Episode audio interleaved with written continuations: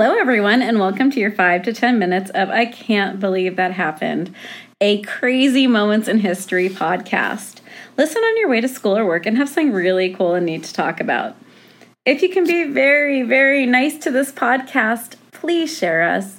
Make sure you tell a friend, share with a group online, or just say something really nice about us on iTunes.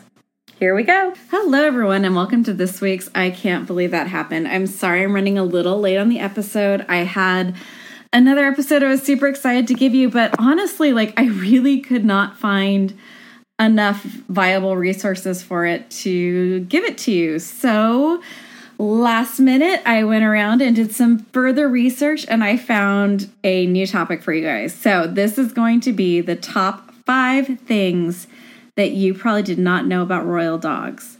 So, throughout history, dogs in royal households have held a very high role. And a lot of the time, especially in more recent, like British history, you'll see that they are a big part of royal households, especially for princes and princesses. Like Queen Mary comes just reeling to mind, and uh, Queen Elizabeth as two very um, passionate dog owners and love of dogs. Just um, if you think about childhoods that were very, very lonely, the dogs were sometimes the only real true friends that princes and princesses had. So, we're going to go over the top five things that I bet you did not know about dogs, royal dogs in history. All right, so we're going to start in 1715 with the Duchess d'Orleans. And okay, you're going to have to forgive me. I'm going to screw up so much on the pronunciation, but I promise you it's totally worth it. This is a great story. So in 1715, the Duchess d'Orleans, who was a prolific letter writer, was writing to a friend of hers that her grandson, the Duke de, Chart- de Chartres, I'm going to go with that, was placed in a miniature triumphanol, which is kind of like a carriage. So there's this little, like, child sized carriage that they had, and it was pulled by a large cat. And the pigeon was the coachman, and one of the favorite dogs named Andrienne was seated alongside the Duke, and an entirely different dog named Picard, not Picard for any of you Star Trek fans, Picard, was the footman who was trained to jump over to the triumphanol side and let down the little stair to help the Duke or the other dog get into the carriage. Um, this is just a crazy idea to me. I want to see pictures of this so badly. And of course, this is before pictures. Um, so even on his time off, Picard was treated more like a horse than a dog in the royal household. He was often saddled and was given royal dolls to be put on his saddle. So Picard ended up being treated much more like a horse than a dog. But just give it a second to think of this little two year old being ridden around the halls of Versailles with a cat as the horse in a little miniature carriage and a parakeet opening the doors and um, i'm just kind of overwhelmed. Oh i'm sorry not a parakeet a pigeon that was opening the doors as a footman and a dog that was opening doors and letting down steps. I, I need a comic of this. This is fantastic. Okay so we're gonna move over to number two and that is some of the jobs that royal dogs had. They were not allowed just to generally loaf all day, although a lot of the lap dogs were, but there were some very important jobs for dogs. And in ancient China, pugs were taught to hold candles in their mouths so they could light the path for the royals. Poodles in Versailles, now I love this, I'm deeply interested in historical fashion, but the poodles were taught to hold up their mistresses' trains, which is the extra material that goes down past the dress onto the ground. So the poodles would follow their mistresses around with the trains lightly held in their mouths to make sure that the dresses didn't get dirty. So this was really fun because I got to even go back to some of my uh, research for the pugs, which, if you want to, you can go back and listen to the things you did not know about pugs. But some of the dogs were actually incredible guardians, and King Edward uh, was saved in 1549 when his very loyal dog companion was barking and saved him from a kidnapping plot.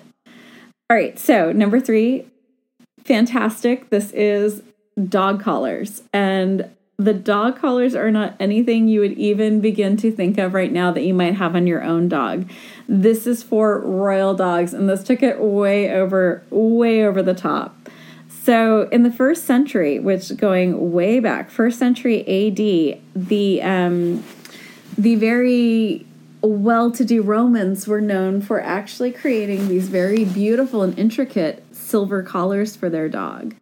And in the Renaissance, a royal hunter could look for having a bejeweled collar, uh, which is really interesting. So, if you look at um, royalty in the Renaissance, a lot of the times what you'll see is collars only on the dogs that were working like hunters or um, or the guard dogs and that was because they were out of the palace and moving around where a dog that was more expected to be on the lap had ornamentation and i'm going to get to what that ornamentation is later but those dogs generally do not have collars. The hunters and the um, the dogs that are meant for work, they had these beautiful collars that went everything from velvet silks to incredible jewels. And Louis of France, he gave his greyhound uh, Cher-Ami. I am so sorry about these names. I wish there was pronunciations on these. I, I apologize. But go to the show notes and I'm going to have links for everything. So you can tell me if I screwed up the pronunciation. Go ahead and put it in the comments nicely and kindly. But Louis of France, he had um, for his greyhound a collar of scarlet velvet with over 20 pearls and 11 rubies. Now, the Raj, um, oh, I don't even want to try to pronounce this. I, I don't want to offend anyone, but please go um, onto the show notes. I will have a link. This is a name I, I cannot pronounce, and I'm so sorry. But he was known for being incredibly lavish with his dogs, and he had over 150 of them. And for his favorites, he would have these dogs painted for oil portraits. And he, they were given these beautiful diamond collars. And there is oil paintings of this and i will try to track them down and i'll link them up in the show notes. They're so worth taking a look at. Okay so number four. Some dogs were even able to help the staff of royal households. And mao shisu um, was very uh, well known for this because the dogs for his court were fitted with collars that were covered in bells. So when they would walk around, it was very clear to hear. And since they were following the emperor, all the servants knew exactly where the emperor was at all times.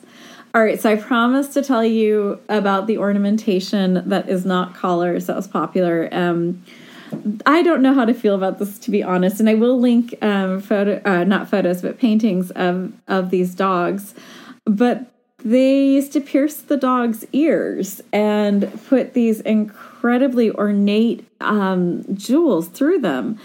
Uh, so there was dog earrings, and it was all the rage for the very wealthy and the royals from the Medicis in um, 1573 to 1627 to Spain and the train the trend remained all the way until the late 18th century. So that was actually something i had never even heard of until i was doing research on this. And um, yeah i will definitely link the the paintings but i hope you enjoy.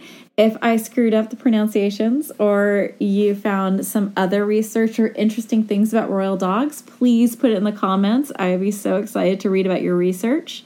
And until next time i hope you guys have a wonderful week